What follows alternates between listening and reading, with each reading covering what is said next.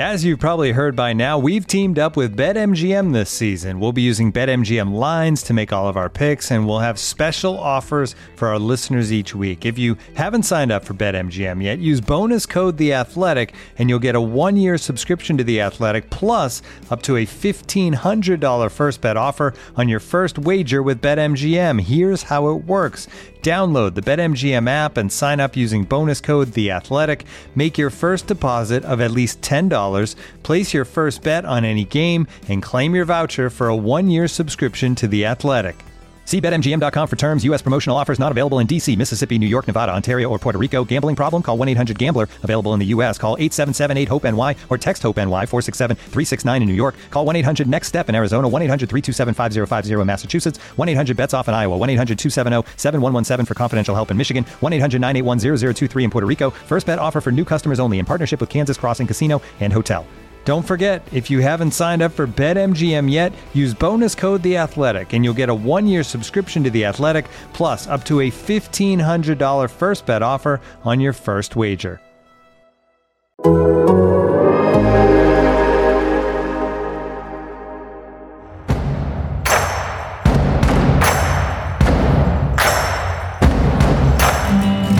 Hello and welcome to Football and Grits, the Athletics SEC podcast.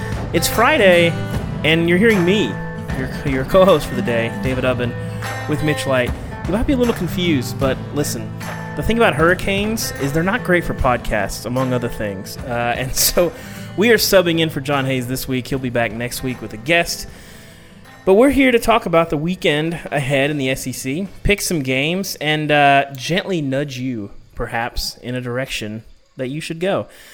Mitch, when you look at the SEC slate on the whole this week, what are the major things that, that you're looking at? It's a good week, David, and I think we've come to appreciate that we're watching college football at all. So I think you, we can't uh, we can't complain too much. I always judge you know, normally when I'm looking at a conference, slight tangent here, I look at the depth of the conference. How, you know, how, how good are teams 7, 8, 9, 10? When I'm judging mm-hmm. a week of college football, I look at how good are the best games and how good is that CBS game. LSU Auburn, in some years, that is an amazing game. This year, it's a good game. So I, yeah. it's a solid week, but I'm not going to sit here and tell you, David, this is one of those. Now, I will be in front of the TV from 11 a.m to midnight Central Time. but I think you know if you're an SEC fan and you like the league, I don't know if you need to watch all you know 12 hours of SEC football. It's a good week, not a great week. Yeah, n- there's no Alabama Georgia this week, to say the least. Some some some games that should be entertaining middling football. LSU Auburn, the top of that list. But let's start with Georgia and Kentucky. You know, again, I, I feel like this is a, a more interesting game than perhaps you do. Georgia, they opened at 13, now a 17 point favorite, just an over under 41, which basically says Georgia scores more than 28 points. I think it's fair to question whether or not Kentucky can get to the double digits, but I think they can. I don't. I think Georgia, you know, they're they're not a, a, a group that I think is going to be able to control the game as well as they would like uh, against Kentucky's defense. I think Kentucky can string together some drives, force some turnovers, pressure Stetson Bennett. You know, the reality is this is a, obviously a, a, better defense than Georgia faced against Alabama. I think, you know, it's sometimes for some folks that maybe don't watch as closely, that's hard to stomach, but that's the reality. I think that defense can give them some short fields, maybe put some points on the board. And, and I, I, I like Kentucky to keep this much, much closer. I just think when you have a game that's going to be this low scoring, 17 points is, is, too many. It's too many, and, and Kentucky can hang and, and keep this thing at a two score ball game. I am probably not going to surprise you. I'm going the other way. I think this Georgia defense is going to make a struggling Kentucky offense uh, struggle to score almost any points. I, I can see Kentucky. I'd be surprised if Kentucky got to double digits in this game. Now, we'll be interested to see what happens at quarterback. Terry Wilson has been hurt all week. Uh, Joey Gatewood might get his first start, first career start, and I'm a huge Eddie Gran fan. I think the offensive coordinator of Kentucky has done a tremendous job being versatile over the years. And I love what they did mm-hmm. last year with a you know Lynn Bowden, wide receiver playing quarterback, and they, they've been like I said very versatile. I just think they're limited this year. Georgia defense eh, will, will suffocate them. Kentucky, this they've had three straight sub 300 yard games. The first time since the Joker Phillips era. Three straight games under 300 yards. Now they're facing the best defense in the conference. That number is a little high, but I, I think it's something like a 27 to 7 type game.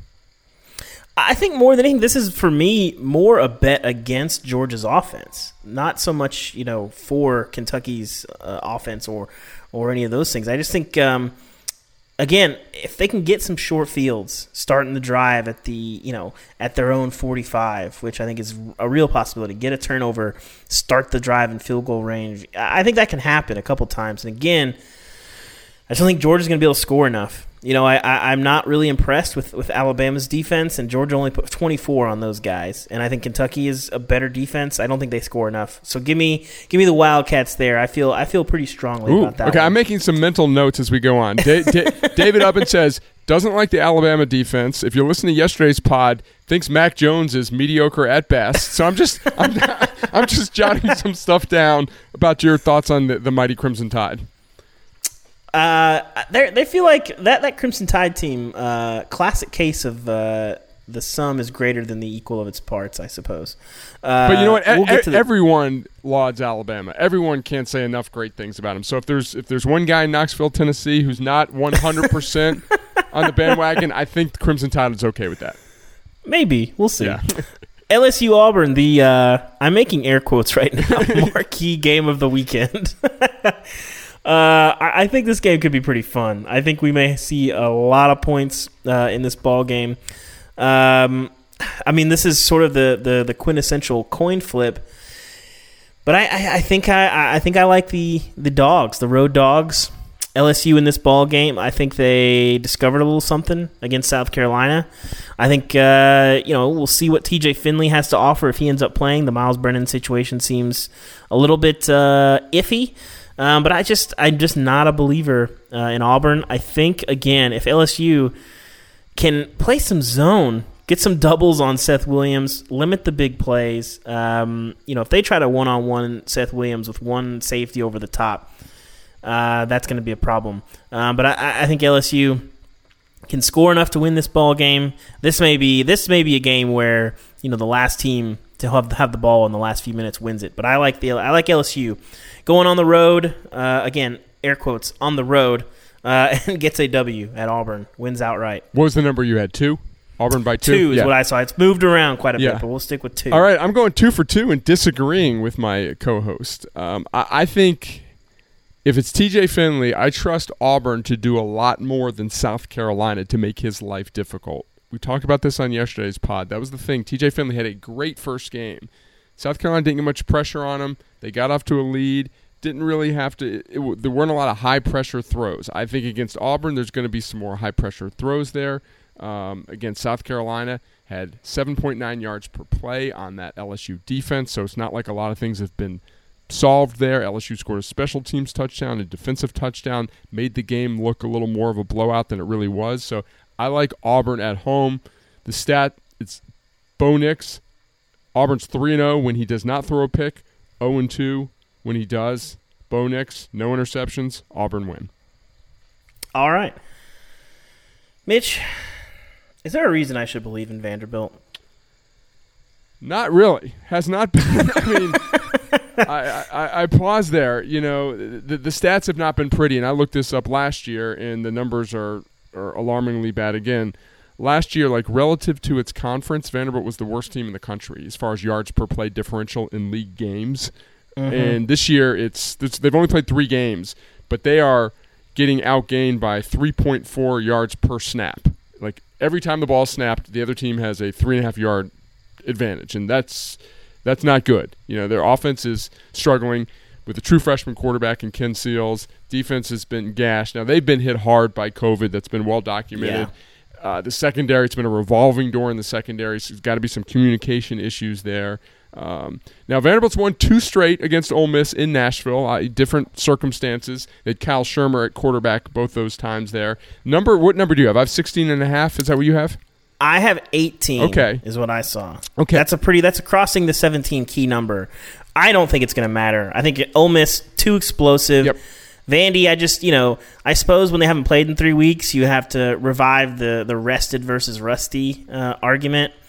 I just don't think the talent's there. I think Ole Miss is going to be able to put up a ton of points. Uh, this smells like um, 50 points from from Ole Miss. They're going to give up some plays. I think Vandy will set a new season high in points, but I think Ole Miss scores a ton. And and Lane getting the cover for those boosters. He knows. He knows. Oh, he knows what time it is. Yeah, I, I agree. I think Vanderbilt struggles to tackle in space, and I think Ole Miss does a good job getting their playmakers in space. They have a really good you know really good skill position players. One thing to watch: Vanderbilt really struggled with John Rhys Plumlee. He played quarterback virtually every snap last year in that game, and they rolled up a huge number. Not saying that they're going to change. Ole Miss is going to change their personnel for one game, especially if it's Vanderbilt. But uh, they did a really good job uh, getting Rhys Plumlee and those running backs to the second level, making a defensive back miss, and then they had a ton of big plays in that game.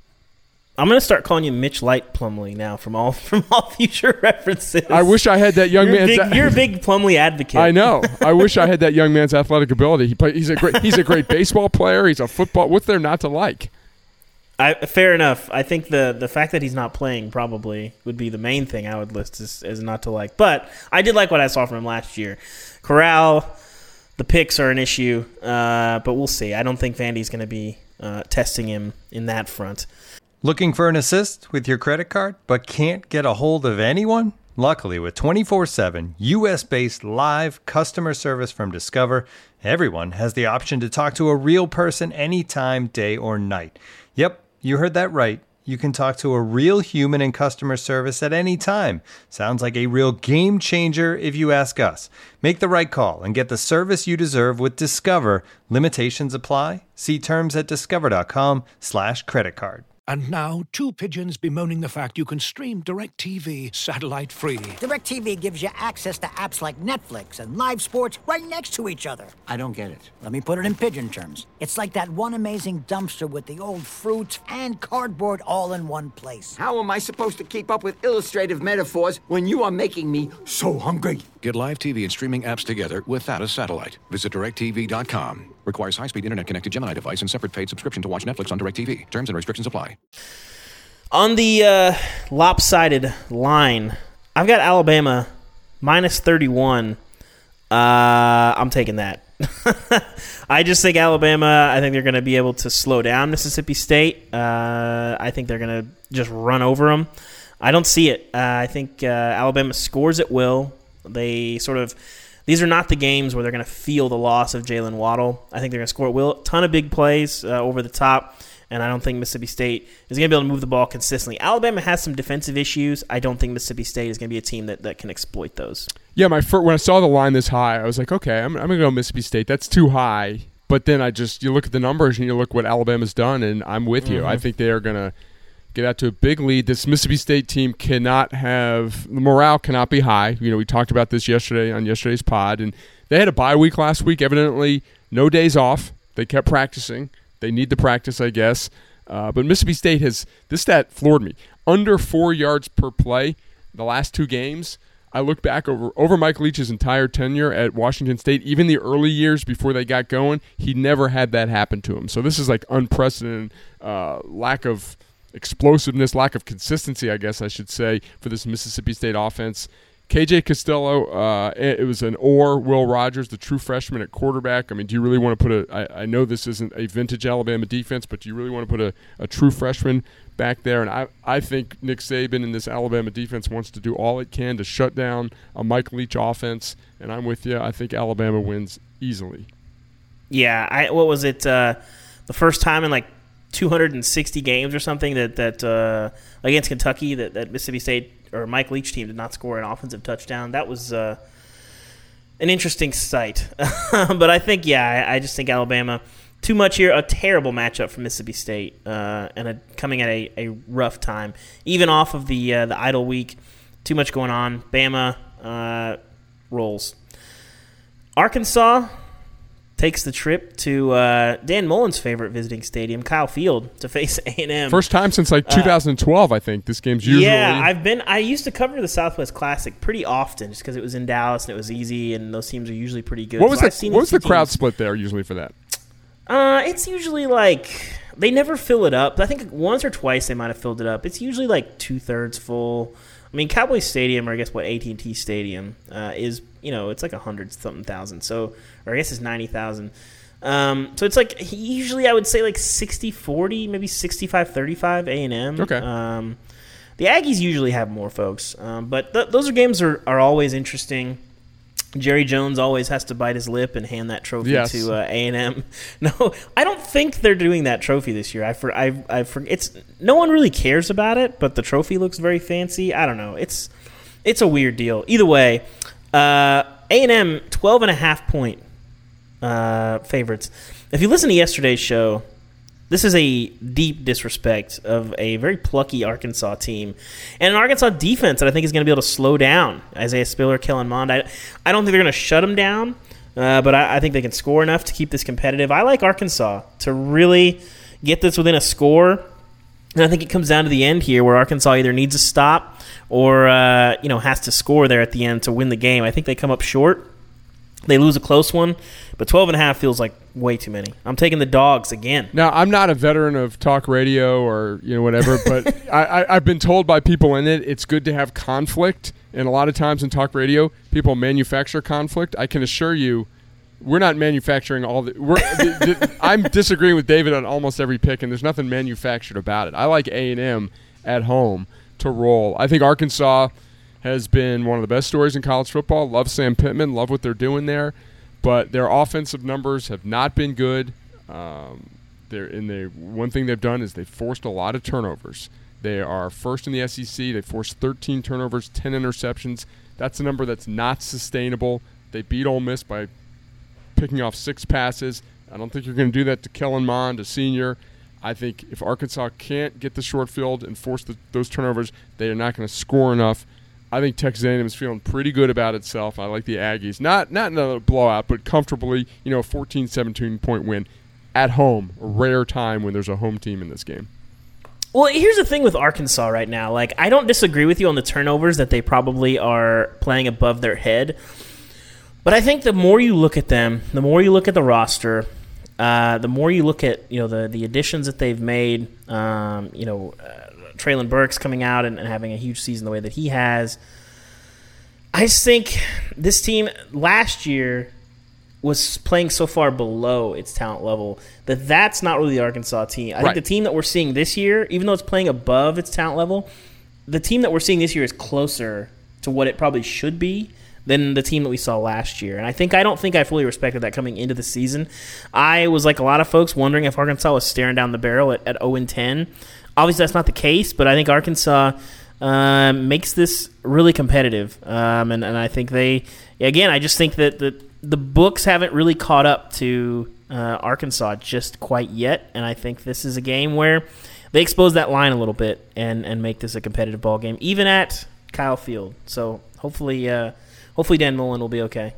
Dave, you make a good point there about the recruiting, and if there's, you we talk about certain programs like Wisconsin and uh, Northwestern, maybe always overplay, outplaying their recruiting rankings. If there was a metric where we could figure out over the last two or three years, probably no program in the last ten or twenty years has underperformed its recruiting rankings more than Arkansas. Now you could say programs like Texas, but Texas is always good. Arkansas was awful last year, despite stringing together like five or six straight top 30 classes. And uh, I saw them in person a couple years ago and was alarmed by how uncompetitive they were.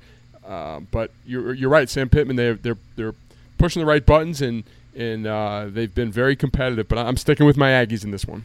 Yeah, watching that team lose to San Jose State, get rocked by North Texas, that was uh, alarming to see. Kind of amazing. Um, toughest pick of the week here for me, Mitch. Mizzou, Florida. I, I don't know what to make of this. I, I think there's going to be a ton of points in this game as well.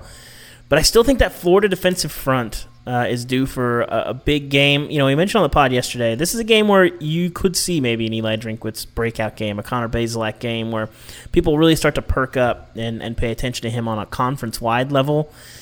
I just, uh, I, Florida's defense has got holes, but I don't know that, that Missouri's offense is quite on the same level of Ole Miss and being able to, to poke those holes. I, I think Florida scores late here and and wins this thing comfortably 14 to 20ish points They- i've got them at a 12 and a half point favorites i like florida to cover here it might be entertaining early we could see maybe i could see missouri taking like a 10-3 lead early uh, script the first drive and, and tear through florida but i just think the athletes eventually catch up to him and and, uh, and mizzou does not get the cover here Yeah, this was the most difficult game for me to Mm-hmm. to pick. Um, I went Mizzou. I'm going to stick Mizzou. You almost talked me out of it there, Florida.